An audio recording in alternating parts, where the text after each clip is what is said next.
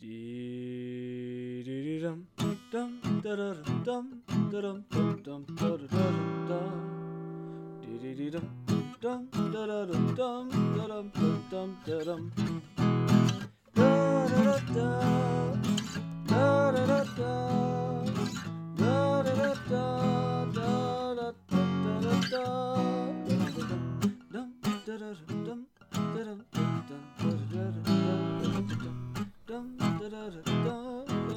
Hello and welcome to another episode of Breaking Mayberry, banjoing while Rome burns. We are the show about trying to understand what is wrong with the world today by watching old-timey television, specifically The Andy Griffith Show. I'm your host, one of your hosts, Martin R. Schneider, I'm the other one, Dan Ludwig. and today we have a special guest comedy writer, Jordana Lipsitz, Yay! Hi. Joining us from uh, Los Angeles because Jordana is a, uh, a, a wordsmith, one might say, Ooh. good at the English language, hmm mistress of letters. So friggin' good at English. That's right. Yeah, and we've brought her on to talk about the episode that involves horrible sexism and somewhat the subject of weed. Yay! Barely. weed. barely Yeah. the subject of weed. All right, Not enough, ahead- really. Let's go ahead and, and get into this. Let's just launch right into this since we're doing a, a oneer this time. When I pitched Jordana coming onto this one, I kind of sold her a lie because I was like, "Oh, come on and do the Reefer Madness episode," Yeah. which I remembered it as being, and I forgot that they mention weed once, and then the rest of it is just sexism. Well, here's why. Here's why you thought that, Dan. Uh, uh, normally we do like an intro and then I read the one sentence summary from Wikipedia, but I'm just going to go right to the one sentence summary right now. So this is episode 29, Quiet Sam, directed by avid stamp collector Bob Sweeney. My favorite Peaky Blinders character, Bob Sweeney. and and written by two guys uh, we haven't seen before, Jim Fritzell and Everett Greenbaum. So this airs May 1st, 1961. Oh. And here's the one sentence description of this. Uh, Barney is suspicious of reticent farmer Sam Becker, William actor William Schallert, who we'll talk about in a second. So he convinces Andy to investigate. Barney thinks Sam might be growing marijuana. Now I read that description and I thought just like you, Dan. I thought, yeah, we're getting a Reefer Madness episode from the Andy Griffith Show, and it's horse shit. It's a lie. Yeah. It's mentioned once. Once. This is technically true, but it is not what the episode is about. And it's not like the Wikipedia one sentence summaries have ever shied away from just spoiling everything before, so why now? Why be vague now? It's super weird. I, I it's like they're trying to like basically trick us specifically into getting into this episode. I Jordana, know. I owe think, you a weed app. I think it sounds like it's like, you know, there's this institutionalized belief that like weed is taboo. So like that's it's in it's in the Wikipedia article. So, all right. So let's. Do we do we have anything we want to talk about? Promote. Make sure to check out our Patreon, Patreon.com/slash Breaking Mayberry. Uh, still trying. Uh, we have a lead now on uh, a copy of Chrome, so we're gonna be doing that probably for a bonus episode for our Patreon subscribers pretty soon. Uh, and Dan and I are also talking about other plans for bonus stuff. So check that out. Let's jump right into this. All right. So, Quiet Sam. Uh, now this our guest in this episode uh, is William Schallert. He plays Sam Becker. William Schallert had a pretty long career. He just died about two years ago, and Oh, he shit. was he was the Screen Actors Guild president for a few years in the late '70s, early '80s. Uh, he was best known for being on uh, the Patty Duke Show, uh, and he was still working up until very recent. He was on uh, episodes of Two Broke Girls and uh, How I Met Your Mother. So What the fuck? Yeah. yeah, so what? Wow. this dude is also one of the few people who was in both the movie and the TV version of In the Heat of the Night.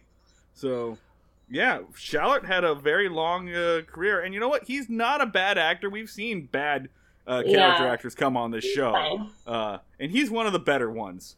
He's no uh, Robert Golden. R.G. Armstrong. Yeah, uh, he's no R.G. Armstrong who we saw last week, but he's he's not bad. All right, so so our episode begins uh, with Barney stepping out of Floyd's barbershop. Uh, and as he's walking out, Floyd is walking out with him, and Floyd stops him and notices, "Oh wait, Barney, you're a little lopsided," and proceeds to like trim him up right there on the street. Uh, because he, Shitty barber. he's a terrible barber. He's the only one in town. Uh, Oh. and Barney notices a truck that is relatively close to a fire plug, uh, and thinks it might be a possible infraction. So he does the Barney Fife thing and measures with his feet to make sure that he that this truck is parked within the law, and it is Which within is two inches of the law. PPA bullshit that like the, the the parking attempt was clearly a very good faith attempt to park it as far away from the hydrant as possible and he's measuring the individual fucking inches to try to get him a ticket. Like Yeah, for our, our listeners who are not from Philadelphia, the, the Philadelphia Parking Authority pulls bullshit like this all the time. They are so notoriously crooked and annoying that there's an entire television show dedicated to their horse shit. I've never Yeah. seen the show. I, I everyone always says there's the show, but nobody knows what it's called, and I haven't seen it. So I think It's called- that it's one of those things, you know. Like like, like an urban legend. Wars? Yeah. like everyone everyone in Philadelphia knows about this show, but no one's ever seen. It's like it's like those weird S's that everybody drew in the fourth grade in the '90s. oh but yeah. Nobody knew what they meant. No one I knows where they were came from. Signs. I mean, it's it's like, hey, you know that group Dollar. of people that that you hate and make your lives miserable on a regular basis? Want to see the ins and outs of their day to day life? Like, no, I don't want to know what the PPA does with their day when they're not fucking with everybody. I think you're right, Dan. I think it is called Parking Wars, and I want to say it was like on truTV or Crime TV or one of those bullshit channels Oh, that you get why with a like it. DirecTV package that no one ever watches. Uh, yeah. Marty, I have a really serious question. Did you say fire plug? I did say fire plug, and the reason I said fire plug instead of fire hydrant is because that's what they refer to it as on this show. A fire plug. Yeah, South is a strange place. more specifically, a fire plug. Fire Fire plug. plug. I mean, do you think that's a South thing or that's an old timey No, thing? dude, I think. Okay, so here's the thing that I think that the listeners and you both should know. Like, the Andy Griffith show is very dear to me because A, my grandpa looks just like Andy Griffith, and I really feel like this should go on your Twitter. He's dead now, but he looks like just like him, and like also like Mayberry is like a glimpse into Chatsworth, which is Georgia, which is where my people are from, my mom's Mhm. people, and it is terrifying the things they say, the the crap that these people come up with. These words, fire plug. What is that? I'm I've, irate. I I wasn't sure if you were saying like like they're like stuff like fire plug or if you were talking about racial slurs. Oh well, yeah. I mean, it's obviously that like, too. not great for that stuff too. But I mean, like the sayings, the sayings they have. It's like, what? I does the sun like make your make you come up with fascinating words? here's, do. I, I'm glad that you said this, Jordana, though, because I've been wondering a lot about like this idea of Mayberry, which is like a southern town that Yeah. people have based their identity about, like said it's things are like Mayberry, except Mayberry was created by dudes who lived in Los Angeles and London that were writing these episodes. I guess people assume that because Andy Griffith himself was a southerner, that it was like southern accurate, but I've always wondered about this because Huh. Andy's not writing the episode. How how much of it is improvising though? Like the word is and is Barney Fife from the South Yeah, they're I- they're or the real Oh, guy, whatever his real name Don is? Sorry. Knotts? uh Don No, no. Knotts. Don Knotts is definitely not from the South. No, where's what? Whatever. Okay. Anyway, they say weird shit and it upsets me.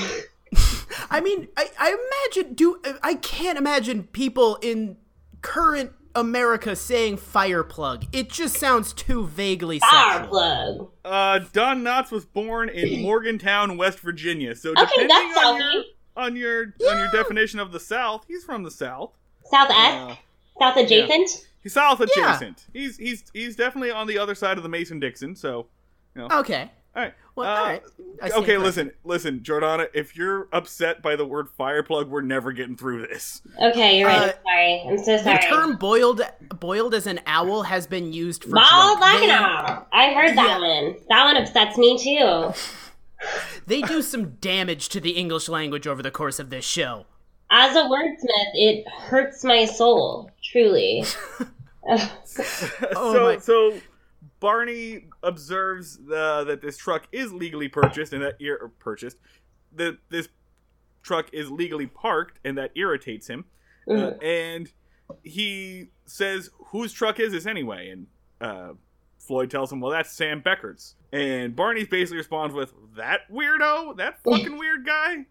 I, I should give him a ticket just to make him talk. He doesn't say anything. He's lived at that farm for months. So basically, he's building up Sam as like like the creepy old old lady that lives at the house down the lane. Like it's been here for months. No one knows anything about him. Again, it's like a stranger came to town and we're very suspicious of him. Every time. And they already set up the dynamic of Barney is upset by this guy for weird reasons and is willing to abuse the shit out of his power to get in his face. Yeah, Like- Barney has nothing to do with his time. So he says, "Well, I'm gonna just bug this guy until I get him to talk about anything." I dislike this man for arbitrary reasons involving his social engagement, and I'm gonna go to any lengths to just, I don't know, make his life slightly harder. It- And he, yeah. he he demonstrates this as Sam gets out of the grocery store, loads up his truck full of groceries, uh, and begins to try to drive away. And Barney like sticks his head in the window of the truck practically, and is just like, "Hi, let's talk about groceries. See, you got some groceries there." Like it's the most desperate pickup attempt I've ever seen pickup attempt. I didn't even mean to make that joke, but it's a see because March into the sea. I swear to God. see because it's a truck, also known as Fuck. a pickup.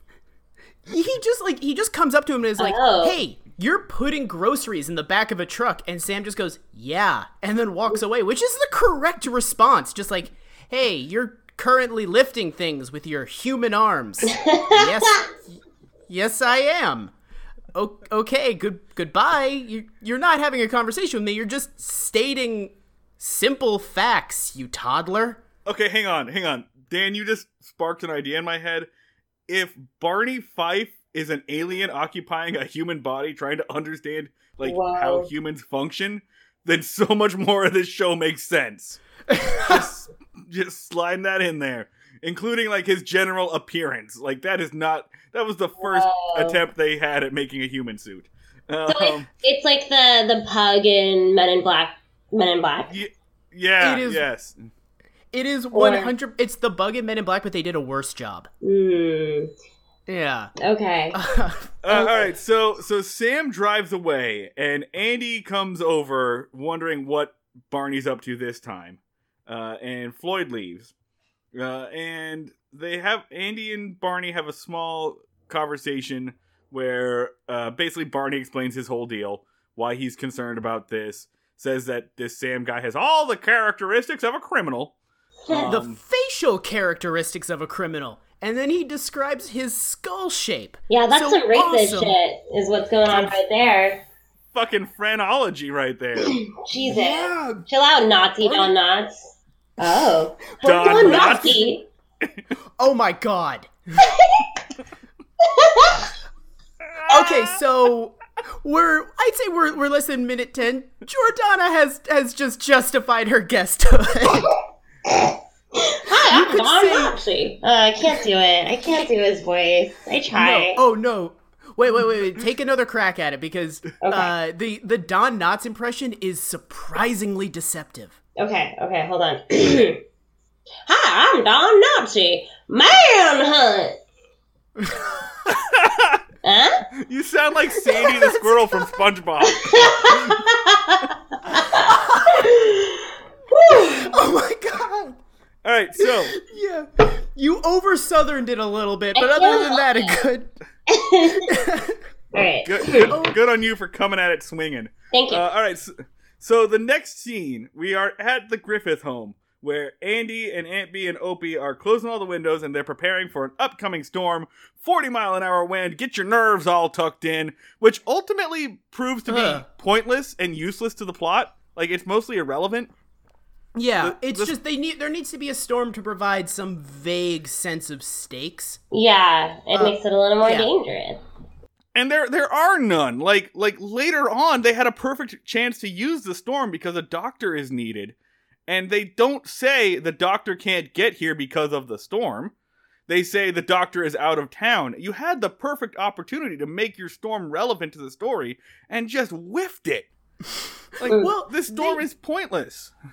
they do use it uh, as a great opportunity for Opie to be dumb as hell, but also really metal. Uh, Opie's stupid little ass thinks that if you put four pennies outside and they get struck by lightning, they turn into quarters. Which, dream bigger in terms of what you believe in, in magic, child. Like, he's like, so fucking stupid. And and he, he believes this because a four year old told him to it to him. He was like, That Nat Pike told it to me. And Ampy says, He's a very small child. and Opie says, Well, he's been around plenty. D- uh, the, I, I, I Where's am I'm getting increasingly he's so he's such a stupid little fuck. Fun fact though, Ron Howard still to this day believes anything a four year old tells him. Yes. Take that, beloved Arrested Development producer Ron Howard. Yeah. Does, does he have children? Like, if did do I mean, think, he has an adult daughter. right? Okay, so here's the thing, though. Like, he believes this. Do you think his wife was like sat him down and was like, Ron Howard, if you keep believing everything our four year old daughter tells us, tells you, I'm going to leave you. Do you think like that might have happened? Almost certainly. Yeah. I would, I would Definitely. I would say ninety percent certainty that she had to had to threaten divorce because he was just internalizing everything. the Andy Griffith Show warped his his uh, his relationship between reality and fantasy. It's completely gone. I mean, in, in Uh, fairness, the Andy Griffith Show warped a lot of people's uh, perception of reality and fantasy. I mean, So- that is the point of this podcast. So that is you true. really hit it on the head there. So, so what, what, what is it that Andy or that Opie actually believes, Dan? That if you leave pennies outside and they get struck by lightning, they turn into slightly more money. Uh, not like not like they turn into like like wild dogs or they turn into electric metal pennies. They just turn into like a quarter. Which like It's not it even seems that. like an it's six awful cents. They just multiply their worth by six. Lightning Yeah. has a six x multipli- multiplier on this.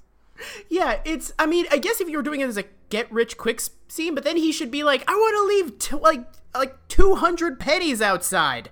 But no, he's just like, ah, yeah, let me just do this magic real quick in our backyard for no gain whatsoever. Op- Opie would. Opie's the guy who would sell his cow for some magic beans, but then eat the beans anyway. Yeah, no, he'd just be in it for the journey. He just wants to know that he had magic beans briefly. Oh, that's really beautiful, though. I mean, he just sees joy in the little things, you know.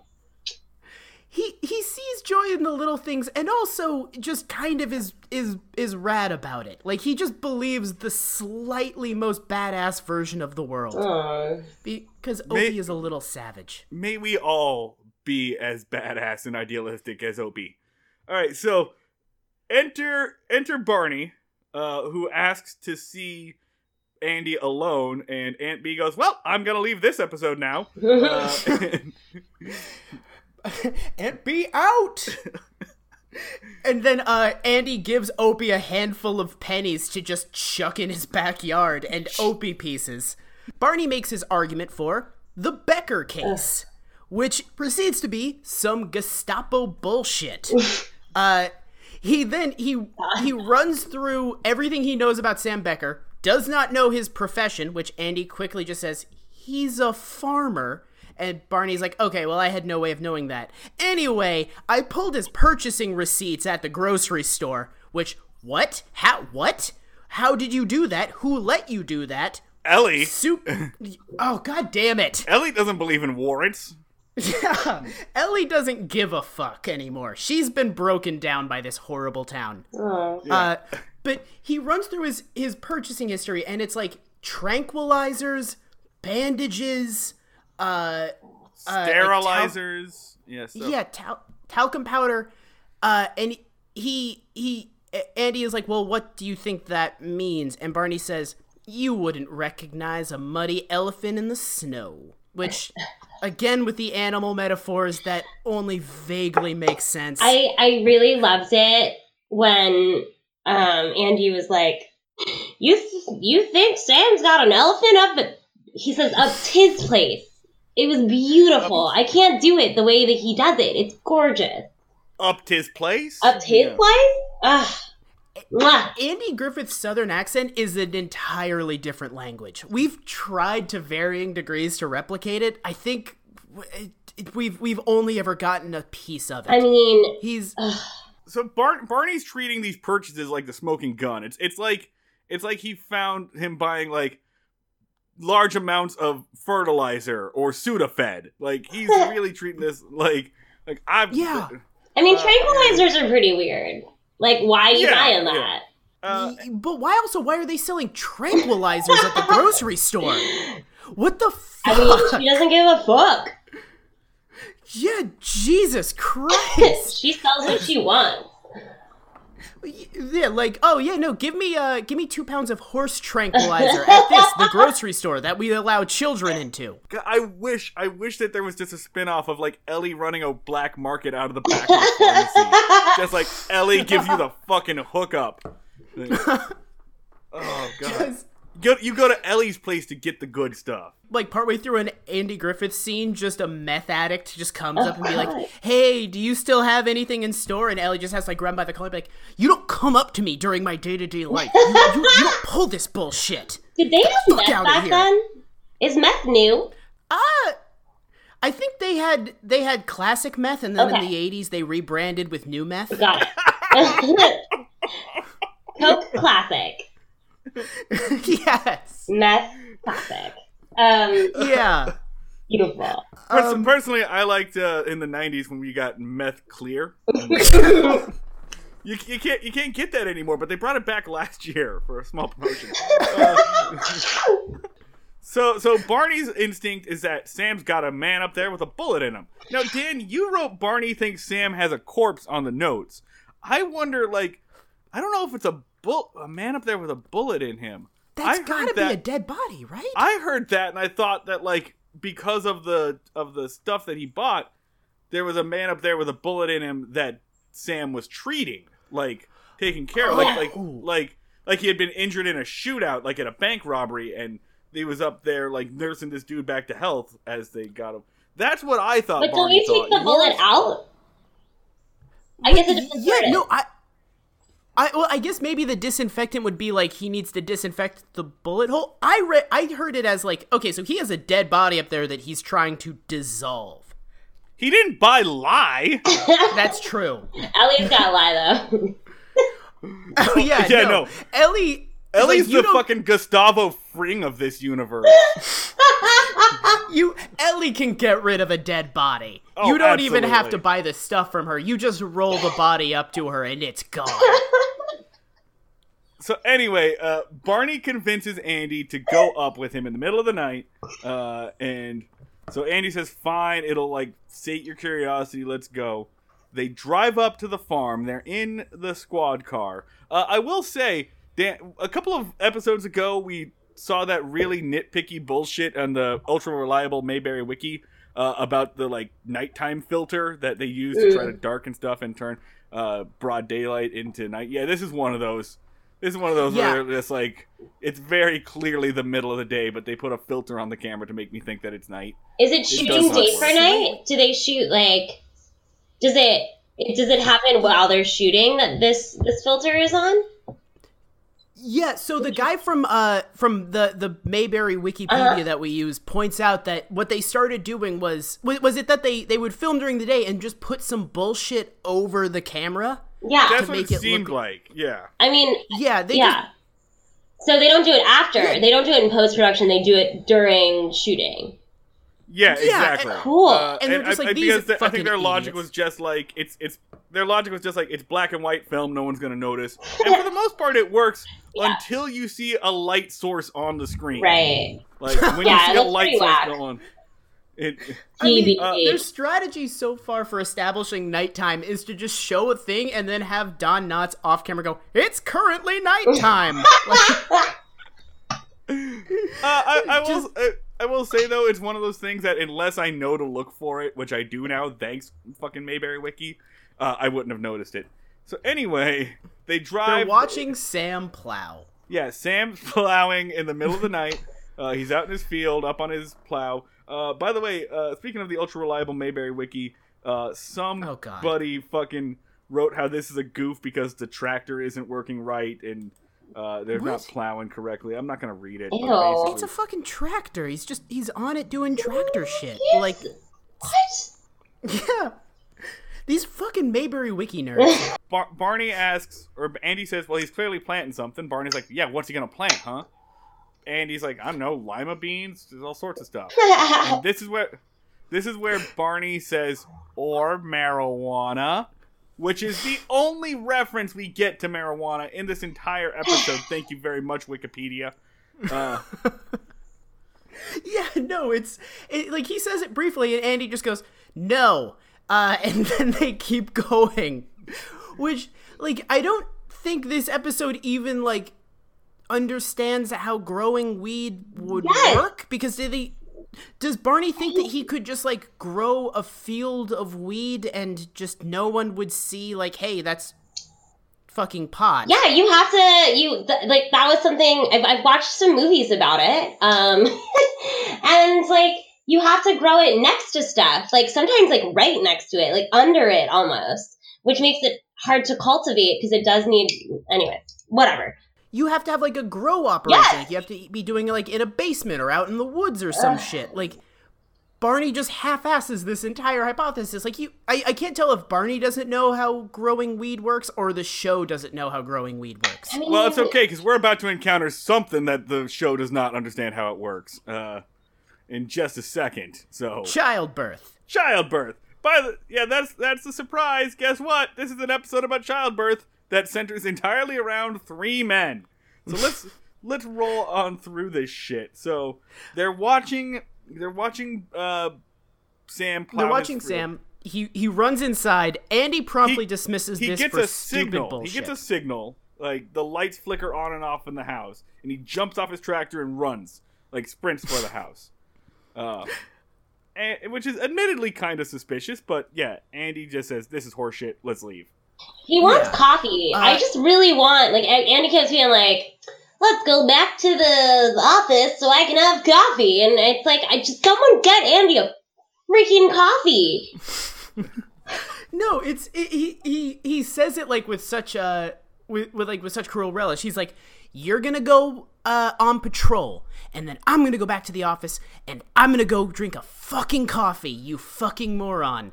Uh, Jordana, I have to ask because of the voice you just did. What Do you think that the Andy Griffith Show is the cast of SpongeBob? you know? Maybe SpongeBob seeped into my subconscious. You know. You you can listen to Jordana's podcast Under the Sea, uh, which, which is about the SpongeBob SquarePants series. Um, All right. Jordana's podcast. No, this is Patrick. Oh my god. okay, so so the next shot, we we return to the jail, and Andy is comforting Otis, who is scared of the thunder, in a very endearing moment for Otis. That also makes me go, wait, did they just leave Otis there alone the entire time? what? How No, long has he been there? So Andy's Andy's trying to calm Otis down, and his explanation is the thunder has nothing to do with you. That's just clouds bumping together.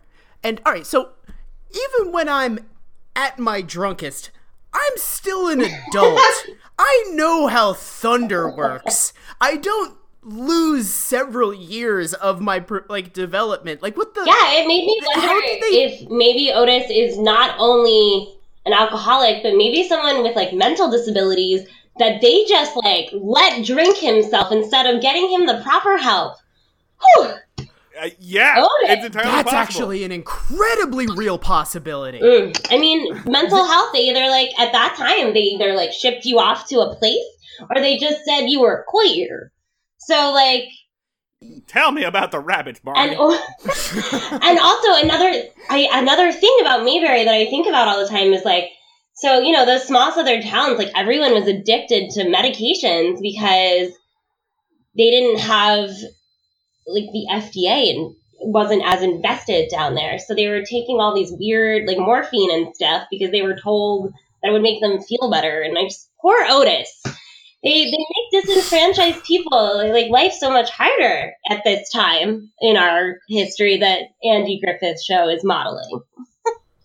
So before you put give give Otis too much sympathy, he does beat his Right. wife. Yeah. So, I remember uh, that. They gotta yeah, they gotta factor that in there. Um, Yeah, no, I feel like that should be a disclaimer. Just like, I know Otis is super charming this episode. Just remember, he beats his wife. just just Sorry. an asterisk, a footnote on everything we ever say about Otis Campbell, who is like, despite like, I, I almost want to say Otis is my favorite character, but he can't be because of that.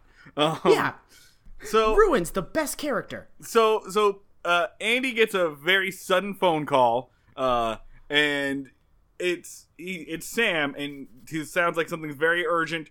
And Andy says, "All right, I'll be right there." He tells Otis, "Hey, uh, if Barney comes back, tell him I went to the Becker place." Leave a fucking note, Andy. Don't trust this Yeah, intel to a drunken child.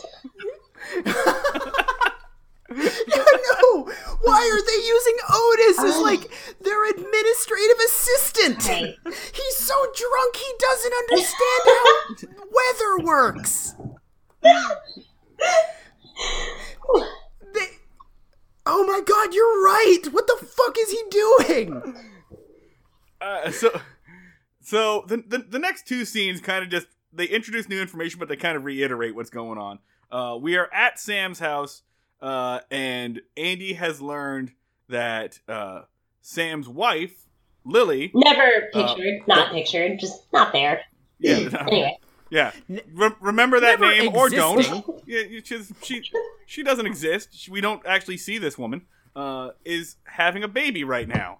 And she's been uh he's been like too tired or too exhausted to think about this anything else but the baby for the past couple of months All right, so cut back to the jail where Barney is yelling at Floyd over the phone.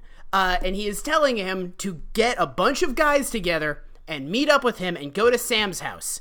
Uh, and uh, Floyd responds, he's in his pajamas at home, terrified, and he says, I've never been in a posse before, Barney. What do I wear? Do should I bring anything?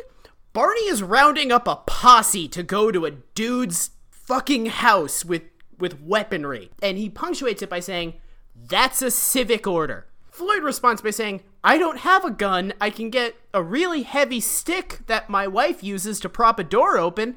And Barney says, Are you trying to stall? Are you trying to get out of this? This is your uh, your civic duty to help me go to a guy's house with a bunch of guns and a bunch of dudes for vague reasons.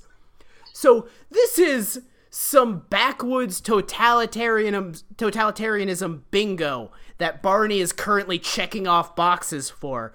Uh, the, the monstrously illegal that a police officer is enlisting citizens for a violent raid on private property.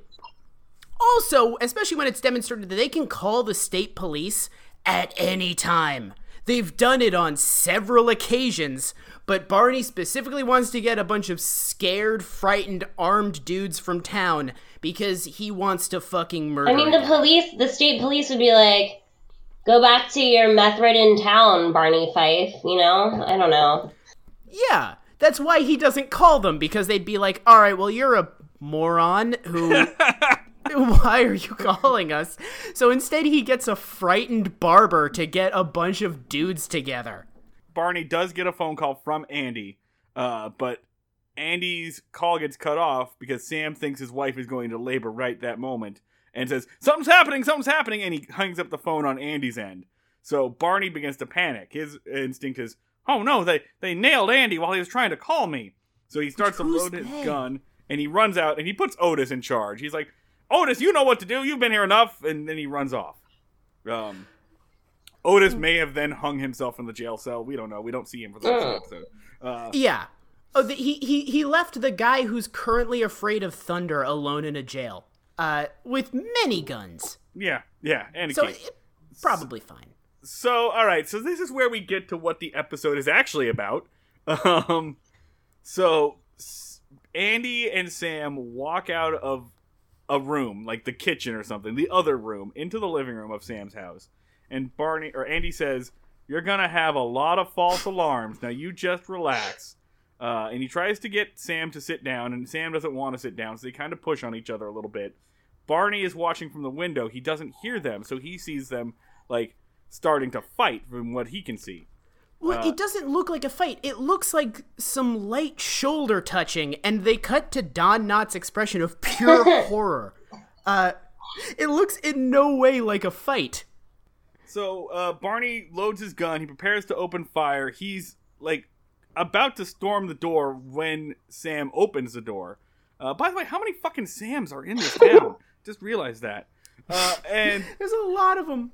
Barney Uh, just well, no, no, no, no. charges in, charges in, and runs straight into a wall with a loaded gun. Uh, We in a house with a pregnant woman. So Yeah. he he tries to break down a door in the worst way to break down a door while holding a loaded gun. Uh, and like he already has like a long, long track record of accidentally firing his gun at the slightest provocation. Uh, and there's a woman giving birth in the other room. well, maybe. We're told that. We don't see or hear her.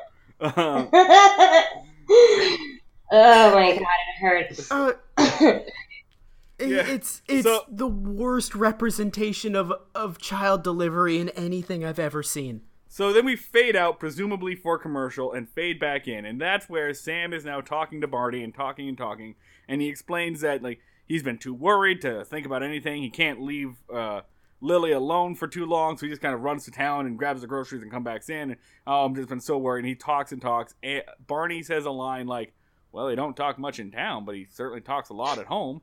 Uh, so now Barney has mellowed out. I mean, unless there's complications from her pregnancy, like women do stuff until right until it happens. Like women have jobs sometimes, and if there's complications from the pregnancy, maybe you guys should like talk to some lady in the town or something because old ladies love to help pregnant people. and like, Yeah. what are you doing? You've got an entire army of nursemaids, basically. Aunt Bee will get on the horn, and you will have just anything you It's need. so That's what she lives for. She'll, Yeah. she'll just The- call the all of her friends at the Spinsternarium and just think, Like, why does he keep his wife in a freaking box? Instead, She's like in that like fucking menstruation hut that old timey societies would Oh, keep women in. Like she's in quarantine. I love that concept. I'm sorry. Like a place where women go to be together when they're menstruating. Good God, that is Really? You're pro menstruation? yeah, man. It's a Jew thing. What- That's like a thing that they used to do, and it's like, but it and it, it's not because they're like being demonized for it. It's like that's when they get to like be all in touch with their like sacred feminine. I thought it was like quarantining them. So that's Like- the thing with organized religion. Often, like male patriarchal leads make it about that, but that's not what the intent was originally. It's beautiful. They but they squashed. Anyway, for a long time, God had a female No, no, we, component. No, no, no, Elaborate if you want. We can edit out as much as this we need to. Uh, but yeah, no, fuck. I didn't. re- I I thought of that as like the uh, the ultimate symbol of patriarchy that like we would like segregate menstruating women, and but, but I I saw sort of saw that like replicated in like them them like putting her in the pregnancy Yeah. shed. well, let's let's go ahead and get into this, right? So we've established we're not gonna see Lily or hear her. She's apparently having a very quiet. Those tranquilizers that Sam bought really fucking work. Um, I loved having a baby. It was real easy. I'll have another one. I think. She's doing the fucking crossword puzzle the entire time. but like they, they keep they keep referencing like bandages, strips of sheet, and boiling water. They keep saying that over and over again. You know why? Because this was written by men in the 60s. And for men in the 60s, that's what they know childbirth is. I get boiling water, I stand in a room for a little while, and then there's a baby. Like, I, it was it- not, no research went into this. Nobody. it honestly feels like um like they forgot that women are involved in pregnancy.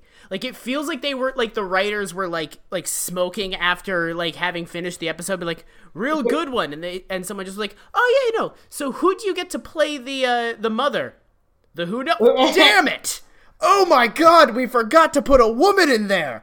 Like, it's like they for- temporarily forgot that like the child doesn't come out of a primordial tar pit. it's it's really f- it's really frustrating because like you know most sitcoms do a childbirth episode at some point in time and like barney and andy doing their vaudeville shtick as they try to deliver a baby would be a funny episode that's there's a lot of opportunity for comedy there instead we get boring war stories So my mom actually uh explained this to me recently. Uh until like all throughout the 1960s, you couldn't show a pregnant woman on TV. Like a woman uh, you you you you couldn't have a, a woman at any stage of pregnancy whatsoever because it implied that she at one point had sex and there was a connection between sex and having a child. wasn't lucille ball the first woman to be pregnant on screen Uh maybe. I know that the first uh the first couple to sleep in the same bed was the Dick Van Dyke show. Really? Yeah. Well, the, the Dick No, Van that- Dyke show was were contemporary, so we're about the same the same time, right? Well, Yeah. it's it's still early '60s. Ball's on-screen pregnancy may don't know. have been the first in television history. Mary Kay and Johnny beat it to that distinction back in 1948. And that is from AV Club. Guys, Phil Dyess-Nugent. Uh, there's a lot of writers, and I'm not going to name them all, but that's one of the writers of this article. Okay. But uh, uh but but so the the like it was a normal thing that you couldn't show pre childbirth. But I think the surprising thing about this is you couldn't even show post childbirth. Like you couldn't you couldn't show a woman having had been pregnant. Like holding Uh, the baby Yeah. right after? Interesting. Yeah, no, like during that entire period, she, it's like she just like like becomes like a vague concept of a mother. Like it's super weird. Like you sort of see the boundaries of public consciousness from this. So let's go ahead and I mean I, I don't want to get into many details with this bit because it just kind of repeats itself over and over again. Uh, the important part you should know is that the doctor can't get there not because of the storm, but because he's out of town. Uh, and Andy is going to be the one who delivers. Barney is stressing about this because, as he points out, Andy flunked biology when they were in high school. He couldn't dissect a grasshopper, which I, you have frogs. Whatever. Uh, Yeah, they they th- this town. If we know one thing about it, they're they're up to their tits in frogs. It is. they they are like seven plagues of Egypt level of frogs. Like Y- Yeah, it, they, frogging is like one of the top like top three pastimes of everyone in town. Oh my god. Uh, But Whatever. Barney is also being such a little prick because he's like, Andy, let me explain why you can't do this at all. But also, I'm not going to help, and there's no other options. I just want to tell you that you're gonna fail. End, Yeah. of, end of sentence. equating a grasshopper to a child is really upsetting. it's like- gross. A child's birth, dissecting a grasshopper versus like killing a being and opening it versus bringing Yeah. life into the world. Like, what is wrong with you, Barney? Fife? You couldn't even dissect a gra- grasshopper. How are you supposed to eviscerate this baby? like Andy's had sex before. Like he's at least once. That's Ugh. true. That's true. But you got to figure Andy was probably not present for Opie's birth either. That's true. Ugh, Eh. sketchy. He was just like smoking a cigar outside. I, it is a valid possibility that no one involved in the making of this entire episode of television has any idea how childbirth works. No, and did They just- zero research. Did not ask any doctor. they all think everyone from like director through writer through actor thinks all right so what childbirth is is i sit in a room and i'm kind of anxious but then i talk about the war and then a baby comes out and everything's good and then i smoke uh like Bo- Bob Sweeney is many things. We've listed all the many things Bob Sweeney is. He is not a gynecologist. not a gynecologist, Bob Sweeney. like yeah no that is that is absolutely beyond the the realm of possibility that bob sweeney has any idea how a vagina works Uh, so so in order to calm Sam down and distract him, Andy has the idea that we're going to talk about Barney's military service, which is a goddamn retcon. So it turns out Barney never actually went overseas during World War II, which kind of blows away our PTSD theory about Barney. Yeah, Yeah. I'm furious about this because that's was- how I've been explaining his bullshit the entire time. May I present a new theory? Sure. Yes. Okay, so this is World War II, right? Yeah. Well, Okay, well- Bar- Barney and Andy served in World War II, yeah, uh, but Okay. Sam served in Korea. right, right, which right. is very weird to hear because it's weird anytime the Andy Griffith Show reminds you that technically it's 1961. Um, Yeah. Um, okay, back into my theory. So, right, there's the, at this time, there's this thing where if you don't go up, like overseas, if you didn't go at all into the service, people would like fucking spit on you, right? Like mothers would be angry with you that you you weren't over there fighting. Um, um, oh. that actually happened to my other grandfather, my Jewish grandfather. He like couldn't serve, and women, people just looked down at him. So for a while, he had kind of like a chip on his shoulder. Um, and Barney still served, but I'm sure he suffered from a little bit of like, I didn't go overseas. But Okay, yeah, that's so he was definitely- that walking around. Uh, wh- wh- where was he? He was Staten Island. Staten Island. yeah. Yeah, so he was Which he was guy- walking around Staten Island during the war the entire time, and people thought he wasn't serving, and he was working in a fucking library. I mean, even if he was wearing his uniform, people might just be like not as impressed by him because of that. There's like so much like so much of your like dick level was was measured by your service at that time. Oh, a so solid he's like theory. pro- a solid theory. This is like this is why he's overcompensating Yeah. yeah, because so he didn't serve, or he did serve, so- but he because he didn't. It, again, I keep referencing Hot Fuzz. It's the proper action and shit. The Nick the Nick Frost bit. hmm Yeah, he it's he, why he never he got has to like the this action. constant hunger for uh for for confrontation because he uh because he's been like instead of being traumatized he's deeply emasculated uh well guys like andy were over in uh in europe what having what he imagines to be like this badass pulp adventure that he wish he could have participated in. He was in staten island getting spit on by passerby because uh because he wasn't man enough to go to war.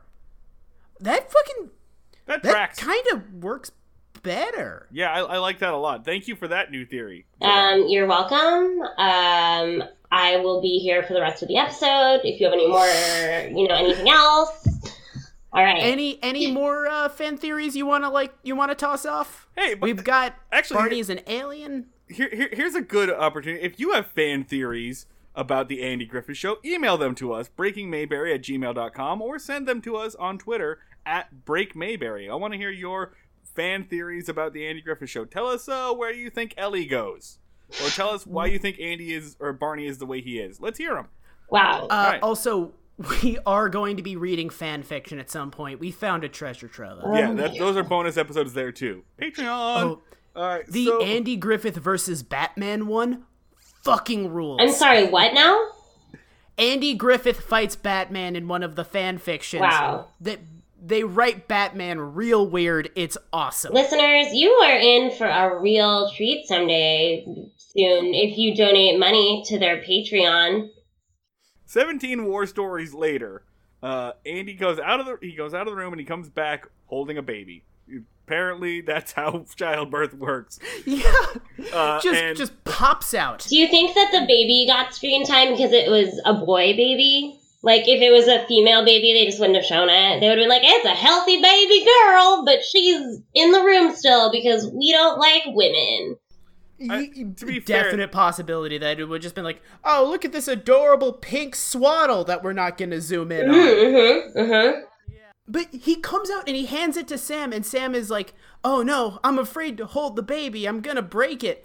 And like, and Andy like coaxes him to take the child, and he's just like, all right, well, I'm just going to hold here and stand nowhere near my wife. Um, this is a moment just for me.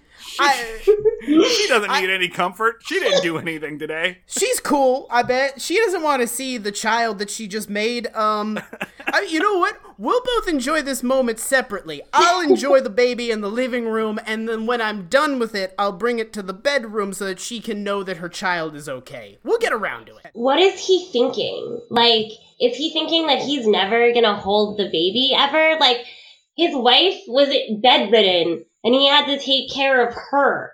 So, like, why is he like, oh, I can't hold, you're gonna hold that baby because your wife is feeble. Nut up and hold your baby, goddammit.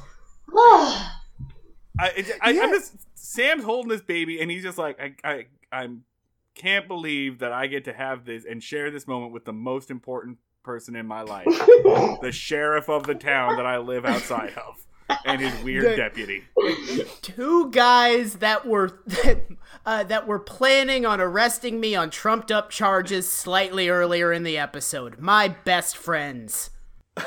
So, so Andy says, "All right, Barney, let's get out of here. Let's go outside. I need to have a smoke."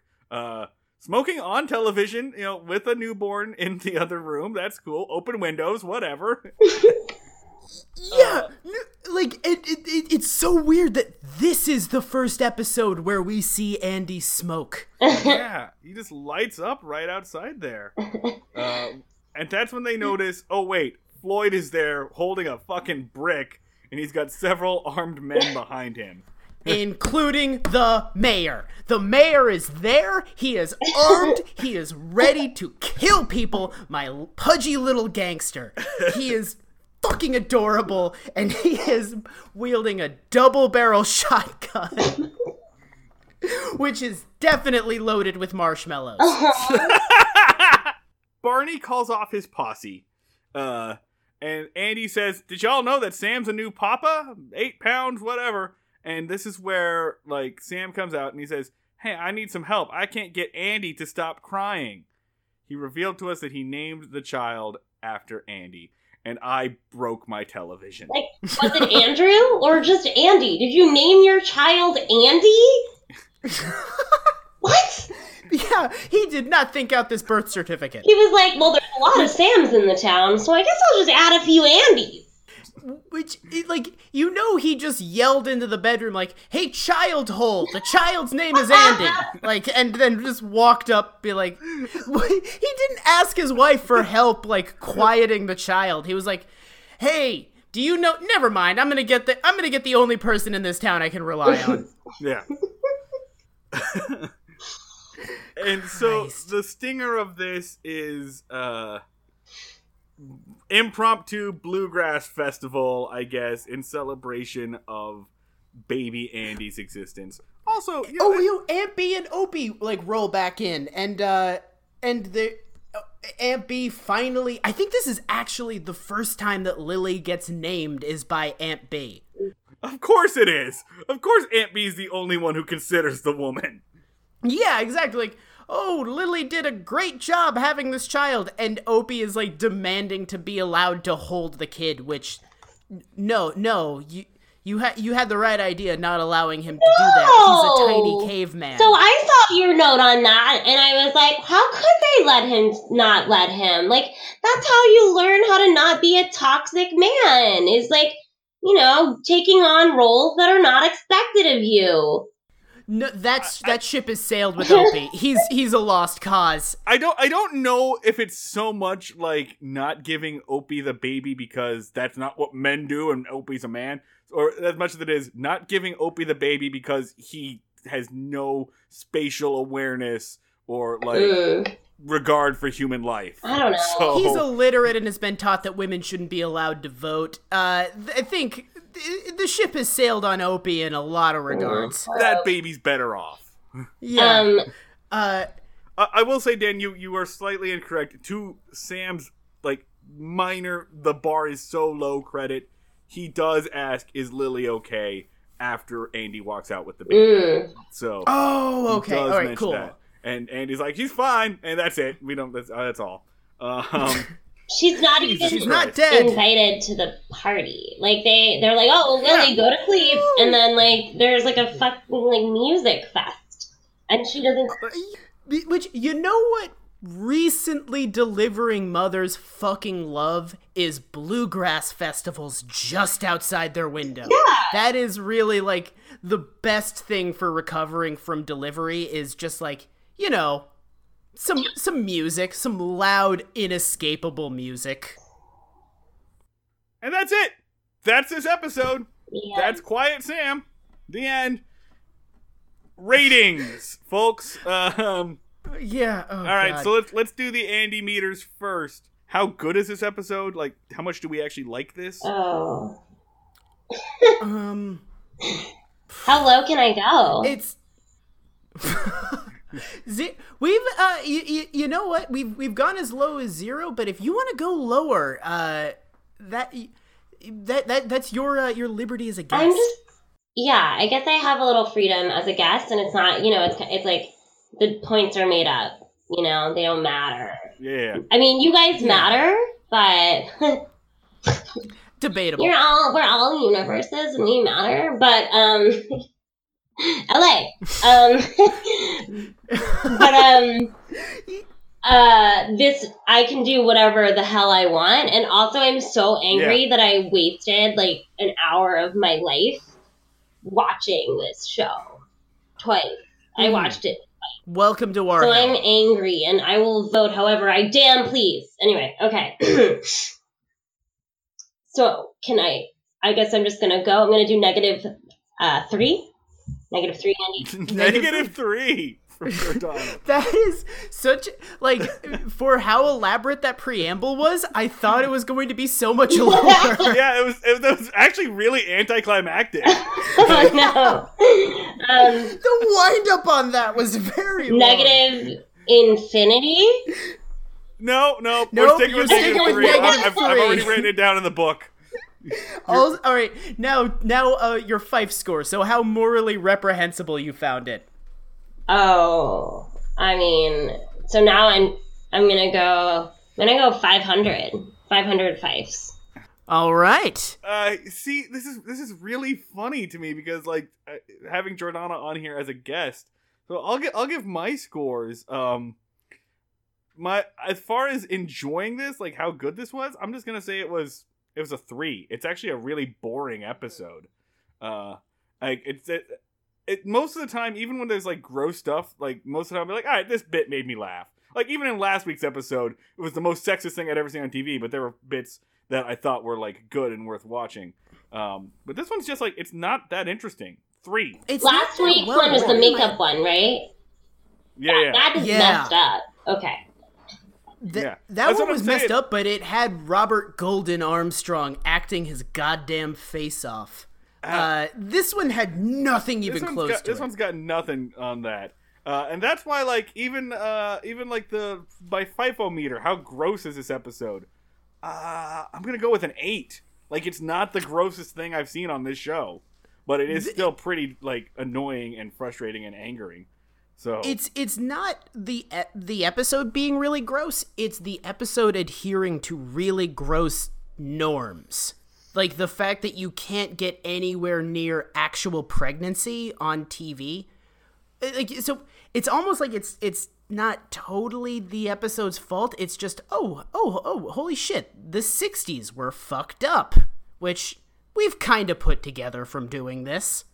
Um but yeah, all right. So uh, Andy score, I think I'd agree with yours. Like, I, I think I'd give it a, f- a three. It, in terms of quality, it's pretty shittily written, and I'd say a I'd say a seven just because I'm I'm partially numbed to sexism on this show, and I feel like it was sort of a product of its shitty, shitty time.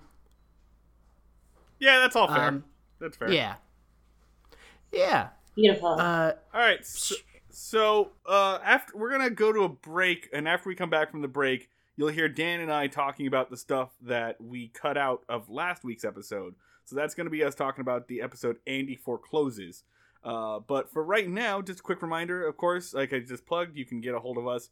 Uh, breakingmayberry at gmail.com, uh, twitter.com slash breakmayberry, facebook.com slash breakingmayberry. Jordana, thank you for coming onto the show with us. It's been great. Where can people find you and your writing and your stuff on the internet. Uh, thank you for uh, having me. I uh, just wanted to get that out there. You guys are uh, really great. I'm a big fan of the podcast. Uh, again, you're on Patreon. No, I'm just kidding. Um, I mean, I'm not kidding, but I, I shouldn't like do that. It's weird. Patreon. Um, oh, for but me, um, you can find me on Twitter and Instagram at Lipsitz in Giggles. Um, that's the word name Lipsitz, L I P S I T Z. It is not lip shits in the letter in and then giggles. The joke is like shits and giggles.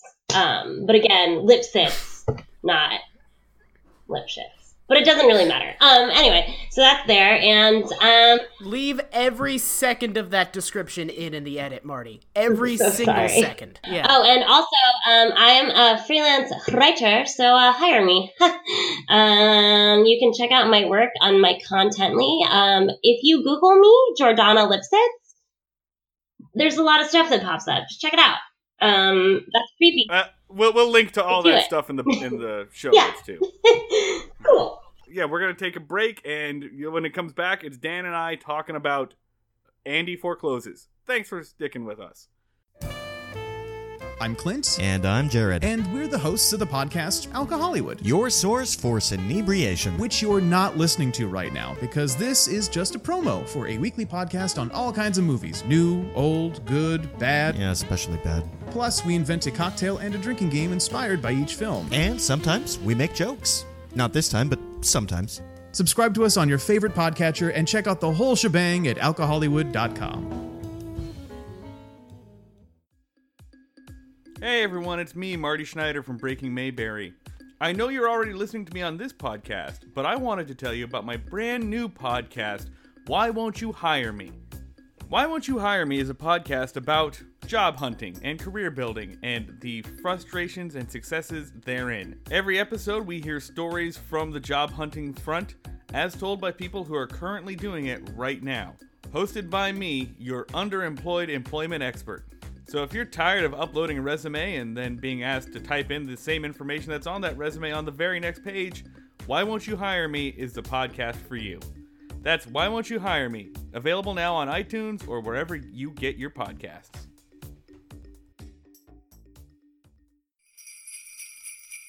Ho, ho, ho, ho. Merry Christmas.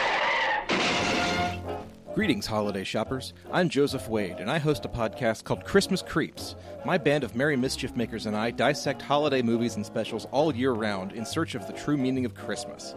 So whether you can't resist the urge to watch Home Alone in June, or you worship at the altar of mutant killer snowmen, Christmas Creeps is the podcast for the Grinch in all of us. Check us out at ChristmasCreeps.com or wherever you download podcasts.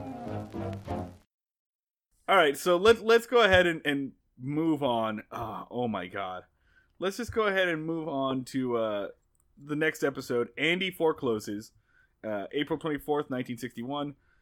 Let's go ahead and I will do the one sentence summary from Wikipedia. Andy tries to help a financially strapped family keep their home in spite of having to give them a foreclosure notice initiated by the heartless old mortgage holder Ben Weaver. Now, if you don't recognize the name Ben Weaver, go back and listen to our Christmas episode, in which we were introduced to Ben, and he is literally Ebenezer Scrooge. Yeah, we didn't. I we you wouldn't think they'd bring him back because he learns his lesson at the end of it, and then it's sort of retconned that no, he did not. He's just as evil, if not more, Yeah, because he's graduated from uh, having a family arrested to having a family evicted. I mean, I guess it's a little bit of a backslide. I don't know. Our our episode opens up with Barney and Andy in the jailhouse, and Barney is looking for a new notepad or something, a new citation book, because all of his is filled up. And when Andy is confused by this and wants to look at all the citations, he reaches for it, and Barney immediately takes it and hides it under his hat. Because Andy obviously realizes, well, do you have something in there that you don't want me to see? What's going on here? So it it kicks off this weird back and forth that they have where Andy kind of continues to bully Barney. just asking him what's under his hat and then trying to take what's under his hat and Barney saying, "Don't touch my hat. I'm like my mother. I don't like to have uh, have my hat touched." And Andy starts making fun of uh, of Barney and his mother. Uh, Barney does the I'm like my family member thing a lot, which is interesting. It's like a recurring. yeah, it's a it's I, I- feel like it's it's sort of a southern mannerism of you, you like you you you describe your the way you are as your family as a way to like cement its legitimacy Sure, sure. like this thing i do isn't weird my entire family does it Yeah, I guess that makes sense. So Yeah. Andy gets the notepad eventually, and he finds a phone number on it uh, belonging to one Miss Juanita Beasley. Now, we're going to hear the name Juanita Beasley a lot, but we're never going to see her. So she's kind of the Pinky Tuscadero role here.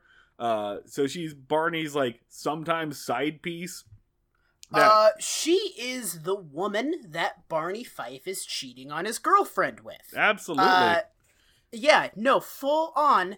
But like, and the reason that Barney Fife is so embarrassed about her is because she is the waitress who just started at a local diner that Barney is basically sniffing around and got the phone number of and is thinking of cheating on his girlfriend with. And and this does not stop. She basically proceeds to be Barney Fife's mistress? side piece. She's a side John. I told you.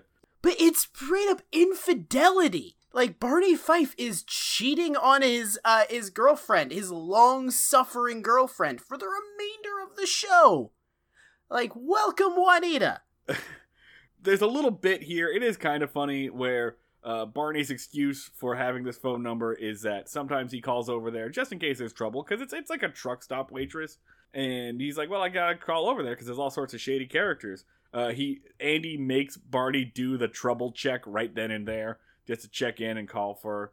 Uh, it's it's kind of funny. It's it's a good introduction. Let's move It- into the story though. Ben Weaver shows up, and he basically says, "Hey, I'm gonna force you to do your damn job for once. I need you to to serve an eviction notice." And- Which uh, Ben Weaver's basic role is he's the only person in in town powerful enough to make Andy do anything. right, because it's it's implied that he has powerful friends.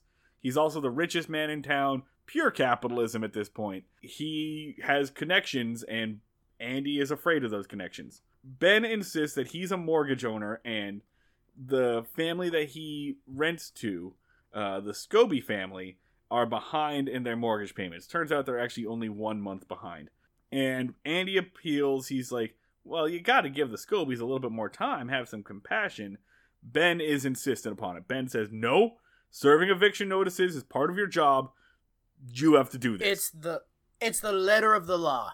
And it's kind of like this is sort of a almost like the the most left leaning the Andy Griffith show has been so far because Andy is immediately uncomfortable with his role as an instrument of the ruling class enforcing bullshit tenant laws yeah. cuz he he knows that this is a raw deal. He doesn't want to be sort of the weapon that old Ben is using against these this poor family. It's it's the most class warfare that the Andy Griffith show has gotten so far. he's not serving it yet. He's got some time, but he does go over to the Scobies' house to see what's going on. By the way, I want to point out the Scobies are the same actors that played the Muggins family. Are you shitting me? They're the same actors. They lost a son because they had a son in that episode. But yeah, it's the same same people. That's Sam Muggins now, who's just now become Josh Scobie. So apparently, they literally lost a son. There was a horrible sledding accident. They lost a son, and were so grieved that they were like, they "Well, changed their how can we name. ca- "How can we call ourselves the Muggins? We must we must change our name to an, a different adorable last name. We shall forever be the Scobies." And yeah, so apparently Ben just harasses these people no matter what. He just follows them around like, you may have changed your name, Muggins is, but you'll always be a Muggins to me. Rah. So yeah, it's the You know- same actors that just get harassed by this old man. I I literally have written in my notes, uh, Lester Scobie is a fucking Muppet with a weird haircut. He's, it's I didn't realize he was the same motherfucker. It's the same Why dude. Why do they keep getting this one guy to be harassed by by Ben and also giving him the most adorable names? all of all of his names sound like Toon Disney characters. Like so we come in and we're like, here's this adorable little family. They make some references to the little girl losing her teeth. They they also make references through the little girl's teeth to the fact that uh, at this time Ron Howard was dropping teeth like flies. Right. Ron Howard Ron Howard has like two molars going, and that's pretty much it. Right. Uh, and Andy makes these jokes about soaking food. Like the first time he said it, he's like, "Well, you lose any more teeth, your mom's gonna have to soak your cornbread in buttermilk." Which that sounds delicious. Um, Yeah. But The he little girl keeps says, doing uh, it. He keeps making that joke. He makes the same joke with some cookies like five minutes later. And the little girl says, like, oh yeah, all the other kids are making fun of me and your son for how few teeth we have. And he's like, ha ha, I don't, I wasn't listening to the part about someone bullying my child. Let's keep going. Yeah, so we learned that uh, they the Scobies are actually only one month behind on their payment. The father Scobie, he just has had trouble finding work. He's tried down at the mill. He's just not putting it together. They, so they owe fifty two fifty, which I went ahead and checked. It's four hundred forty two dollars in two thousand eighteen money. Oh, Yeah. shit. Yeah, it's a good chunk of change, right? You know, which Fuck, Scobie. I didn't realize how deep in the hole he was. Yeah, yeah. Well, 400 $450 for a month's rent on like a three bedroom house in North Carolina.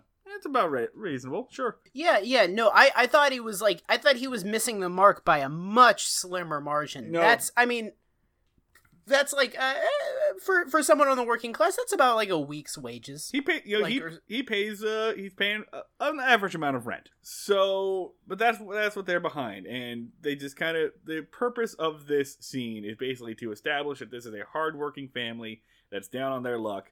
Look at them, they're very cute. They're trying their best. Uh, they even mention that he's picked up some odd jobs and his wife is getting paid to do some ironing. Uh, so that's what it is. Like they're they're they're trying hard. They're trying to work. They're trying to do stuff. And they run through, and Andy goes, Have you tried work at the mill? And he says, Yeah, there's no work at the mill. Have you tried work at the furniture factory? He says, like, I tried work at the furniture factory. I tried work at the concrete plant.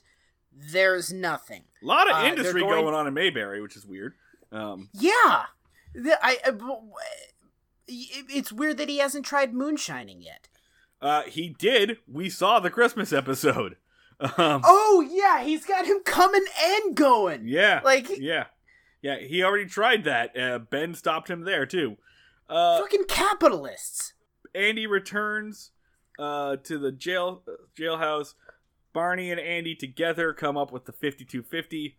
the best fucking thing that Andy has done in this entire show is just out of pocket pay the equivalent of four hundred dollars to keep a guy in his house. Yeah, Like yeah.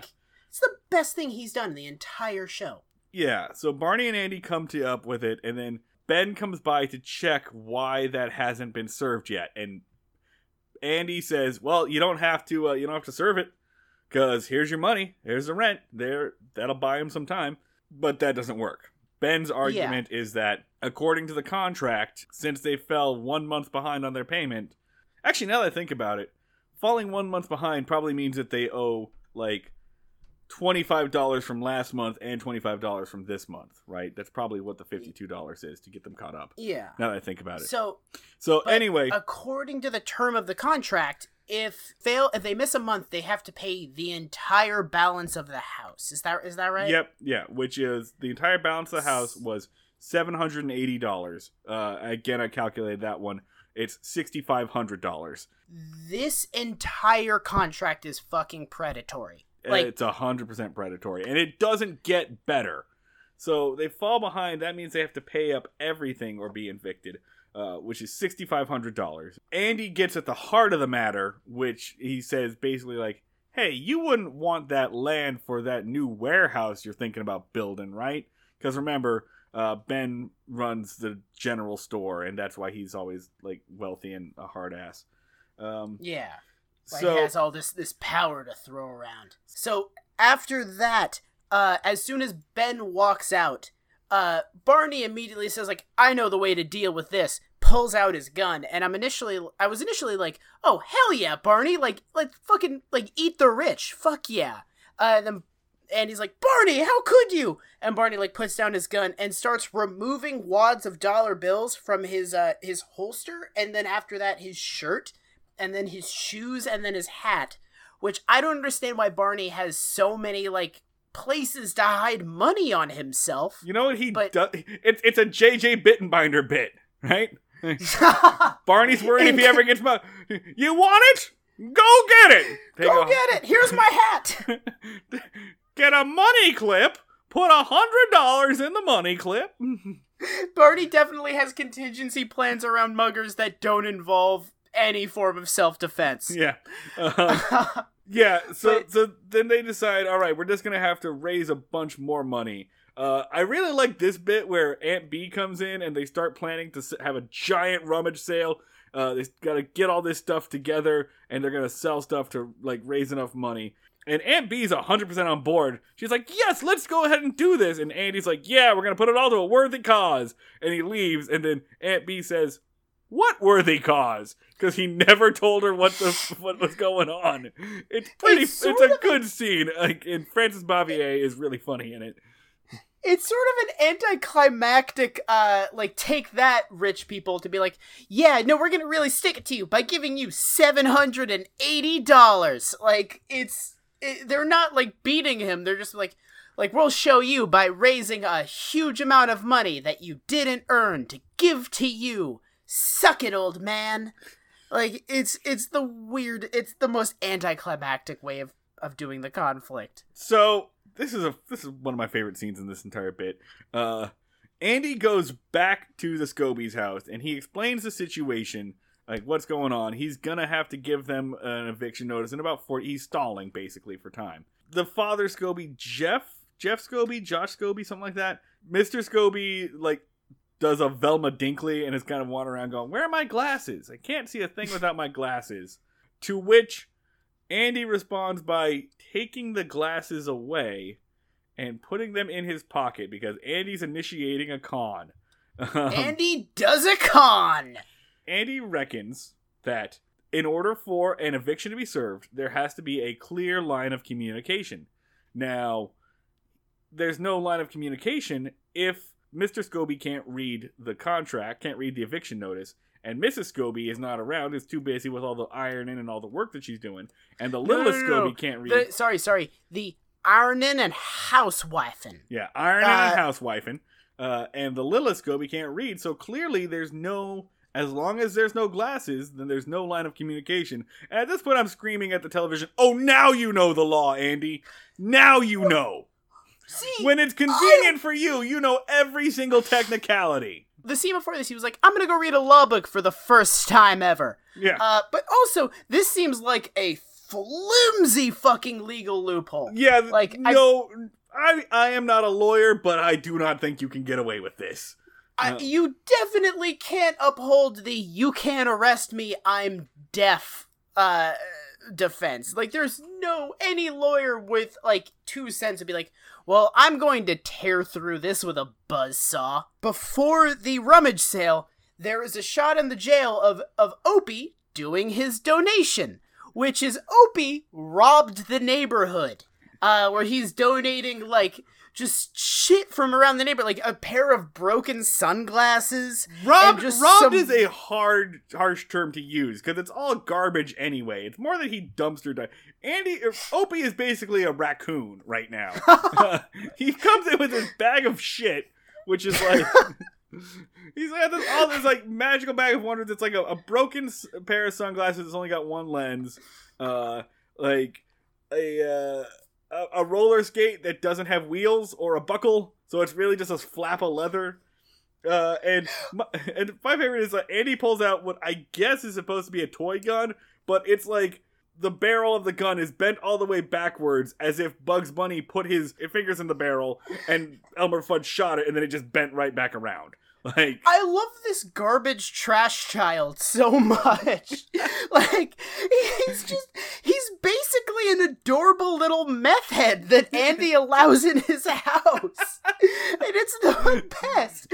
Like Opie Bad ma- teeth, Opie- a penchant for just scrapping, uh, zero money, but a, a clear addiction. Yeah, no, that's Opie just like oh like, it was one was one scene away from just rolling and be like, so I don't have anything to bring, but I ripped a bunch of copper wire out of the walls of someone's house. Do you think we could use this, Paw? I found a found an air conditioning unit uh, down by the river. We can uh, do some good stuff in here. Yeah. Uh, Someone left a radio in their car, Paw. Do you think we could use this? uh, so then we go. Now we go to the rummage sale. Uh, we get a cool overhead shot that shows the entire jail, and they've just filled it like a flea market. One funny bit I laughed at is uh, Andy comes up to a gentleman who is like playing with. I- It looks like a pair of vi- like a vice grip or something. Uh, yeah, something like that. Well, evening. Oh, evening, Andy. It sure is a mighty fine thing you're doing for the Scobie. Well, we're trying. Uh, how much is this? Oh, about three dollars. What suppose it is? If I knew that, it'd cost you five. Sound like a bargain. Yeah. Yeah, one, one of these is nice to have. I always wanted one. Yeah. It's a pretty good gag.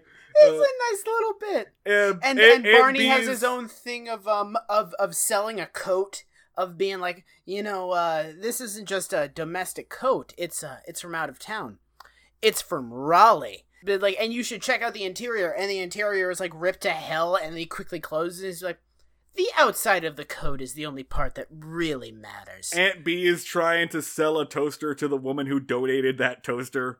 So I, I, I like this bit. I wish bit. I wish this bit had gone on a little bit longer. Matter of fact, just do a bottle episode where it's just the the Griffith crew trying to sell shit. I would watch the hell out of that. That I would absolutely watch that Ben walks in and basically tells Andy, I know what you're up to. I went and gave them the eviction letter myself, and I read it to them. So I opened up a line of communication, you idiot. this was the worst plan you've ever had. What the fuck are you doing? But also, why did Ben, if Ben could just read him the eviction notice himself, why did he need Andy? Intimidation. I Yeah, guess. And, and, and that's just- what he says again. He's like, Tomorrow I'm I'm evicting them at noon. You had better be there. Andy gets like what is probably the best uh, line in the episode.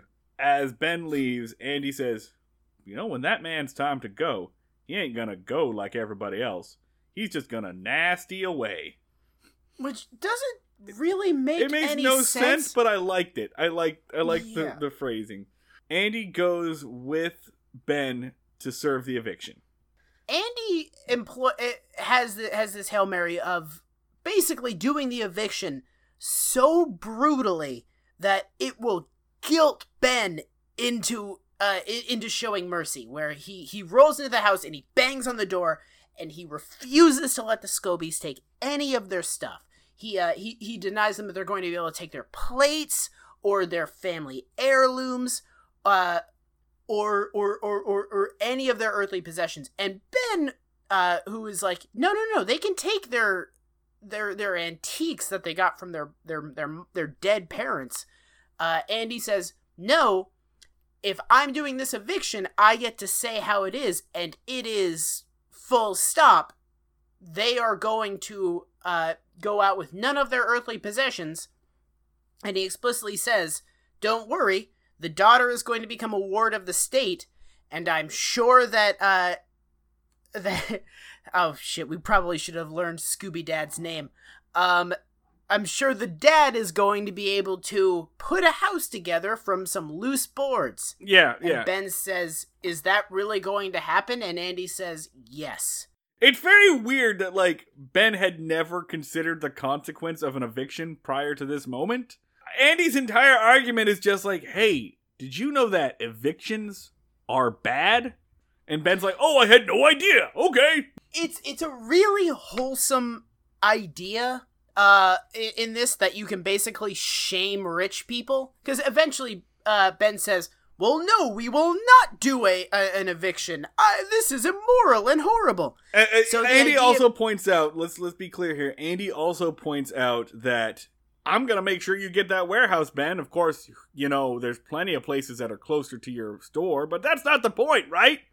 Uh, Yeah. Again, very No. weird that Ben never considered building a warehouse closer to his store. Also very strange. But yeah, okay, so Yeah. that's that's they they appeal to Ben's better nature, which all right, to be fair, there is precedent for that, right? No, I mean, all right. So there, there's precedent whole for thing- Ben having a better nature. That's what the whole Christmas episode is about. Yeah, but but the whole thing is like this is a very wholesome, nice like sentiment that you can like you can guilt rich people into into not doing class warfare. In a million years, this plan would never work in the real world. Oh, absolutely Like, can you not. im- absolutely not. Can you imagine if a cop's uh if a cop's plan to prevent an eviction was to make it as brutal as possible so that the landlord would feel guilty?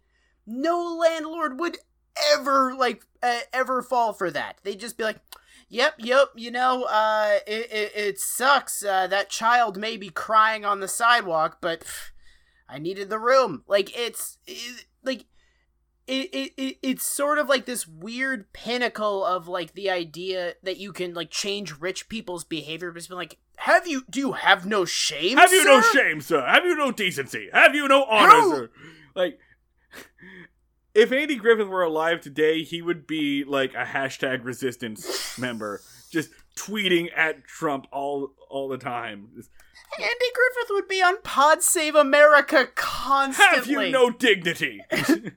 yeah no what what what do you have to say for yourself if we just confront them with their immoral behavior their better nature will kick in and they'll just decide to not DeRay would Like- be shilling for Griffith 2020. Like, it's oh my god let's be very clear here. What happens is that Andy eventually runs the CIA uh, or the FBI, and he's like one of the like FBI Democrats that's up for election now. Uh, Oh no, absolutely. Andy Griffith, if he was alive today, would be constantly tweeting about Robert Mueller. let's be very how he's let's, going let's to be clear us. here. We keep saying Andy Griffith. What we mean is Andy Taylor. We mean Andy Taylor, the character, not Andy Griffith, the actor. Um, I I still refuse to say Andy Taylor just because I have a. I- it, it's always a weird thing that's pissed me off when uh it's like the blank actor's name show and then the uh the the, the main character's name is something like Cliff Huxtable. Like, yeah, yeah. No, the name is the Andy Griffith Show. The main character is Andy Griffith. You don't get to change the person's name. That's always been like a weird pet peeve of mine. Let's shift to the stinger now because the resolution for this is absolute horseshit, and it's the weirdest fucking thing. They're fucking fishing now. Yeah, the so- Stingers, they're back in the jail, and he's going out fishing with Ben. So uh, he Ben has Andy. decided Andy, Andy, and Ben are going fishing together. it's absolute horseshit. Like, so this was all just a fucking game to you. Uh, that that now you guys are going out fishing. I don't care. Like, if he decided at the last minute to not do an evil thing, he was still going to evict a family to for real estate reasons. See, that's not even the part that upsets me the most. Here's the part that upsets me the most. Uh, Andy says, All right, well, on the way, we're going to go stop and pick up Mr. Scobie. Ben says, I'd rather we didn't take him. Uh, and Andy's like, I thought everything was cleared up now. I thought you guys were okay. And Ben says, No, that's not it. Look, the thing is, I need him down at the general store. He we're too busy, so he needs to be there. Indicating that now Mr. Scobie does have a job. He works at Ben's general store, meaning he now works for his landlord, which is the most exploitative thing that could possibly happen. That's not a solution. Like he's just there at at Ben's mercy at any time for the rest of his life. Forever. And they present it as Ben like begrudgingly doing the right thing. Like they're yeah, like, yeah, this is Ben's know- charity, but no, it's indentured servitude. What the hell? Yeah. Oh my god. I like I didn't even register that. I was like uh I, I read that I was like, "Oh, you think it's okay just because you gave him a job? Fuck you." I didn't even realize that he was just doubling down on exploitation. He- no, his line was uh was how else is he supposed to pay off that mortgage? It's so indentured servitude. Also, if you could have just given him a job, why didn't you do it forever ago? Why did we even? Oh, right, because of the warehouse. Whatever. It's just the the characterization of Ben is so flimsy. They just needed a bad guy, but not too bad because this is Mayberry. Eh, eh, it's it's the way that a lot of I, I, want to say like like not centrist Democrats, but people in that general hemisphere see like bad rich people in that they're not bad people. They just are people who temporarily forgot to be good people. Like like you just gotta like j- like shake them awake, and then they're they're they're totally good people again, and they're fine. Uh, like every like Ben's gonna show up like thirty more times, and he's going to be a huge asshole, and Andy's going to figure out a way to hit him on the head with a newspaper, and then they'll just go out frogging or whatever the fuck these people do. Andy meter for Andy forecloses. How good is this episode? Um, I'd say it's it's around like a seven. It's uh, It's a pretty it- good, well, pretty good bit. Well, we we also forgot that the to mention that Barney calls Juanita Beasley later and absolutely is about to have phone sex, but Andy walks in on him, uh, and Oh, that's yeah, funny. yeah, yeah. No. That's pretty funny. um, Yeah. I see. I I am actually in real life pretty pissed off about Juanita Beasley. I am I am actually in my real life emotions mad that Barney Fife is cheating on his girlfriend because this is my life now. Uh that that actually upsets me.